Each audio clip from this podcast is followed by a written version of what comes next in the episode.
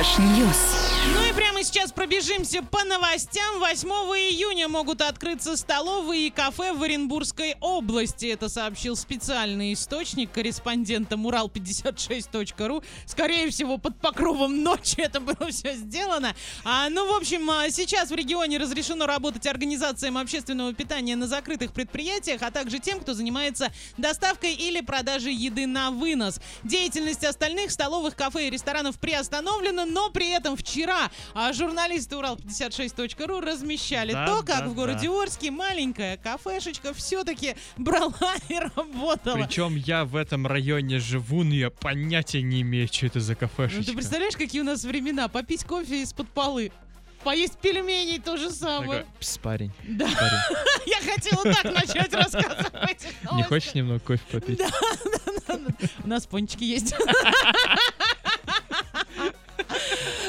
Давайте немного поговорим еще о голосовании по поправкам в Конституцию, которое должно состояться 1 июля. На самом деле а, внесены а, ряд корректив вот в это во все. Так вот, голосование пройдет в течение 7 дней. С 25 по 30 июня, это в течение 6 дней, можно будет прийти на участок для голосования и отдать свой голос или проголосовать на придомовых территориях. А в основной день голосования 1 июля граждане смогут прийти только на стационарные участки. А много всего интересного есть. Зайдите на сайт урал56.ру для лиц старше 16 лет. Прочитайте, а я сейчас вспомнила свое первое голосование, когда мне было года три, наверное, может быть, два с половиной. Мне купили красные лаковые туфли на каблуке. Но каблук, чтобы все понимали, был максимум один сантиметр. Но он был. И я эти туфли берегла до голосования. Потом мы с бабушкой, с дедушкой собрались. Я надела эти туфли. А голосовали в клубе. Это было в деревне. Мы пошли,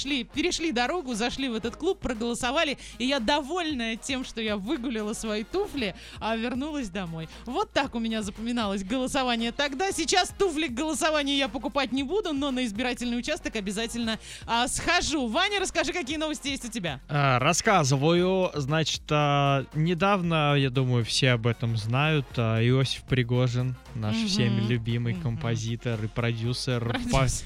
п- А, он не композитор, да, он просто продюсер. Ну, ну- ну ладно, Ага. просто продюсер. Пожаловался, что нечего кушать в это сложное время. Да они там особо-то и не едят. Валерия его посадила на диету, а сама и так мало кушает, как птичка. Поэтому что там жаловаться? У них есть дом, они могут э, по- приготовить редиску. Посадить что-нибудь. Ну, посадить, вырастить. Уже редиска должна пойти. Или, кстати, Пой- или еще нет. Ну, говорят, что уже в этом Не, году. э, редиску ты смотря, она быстро растет Да, там, да. вот, поэтому ты ее могла в принципе в марте посадить, поскольку Вот, было тепло, и сейчас вот. уже, Иосиф уже, наверное, даже второй уже Урожай. подход, наверное. А лук можно было посадить, и уже у вас салат Чеснок получается. озимый. вот Да. этот.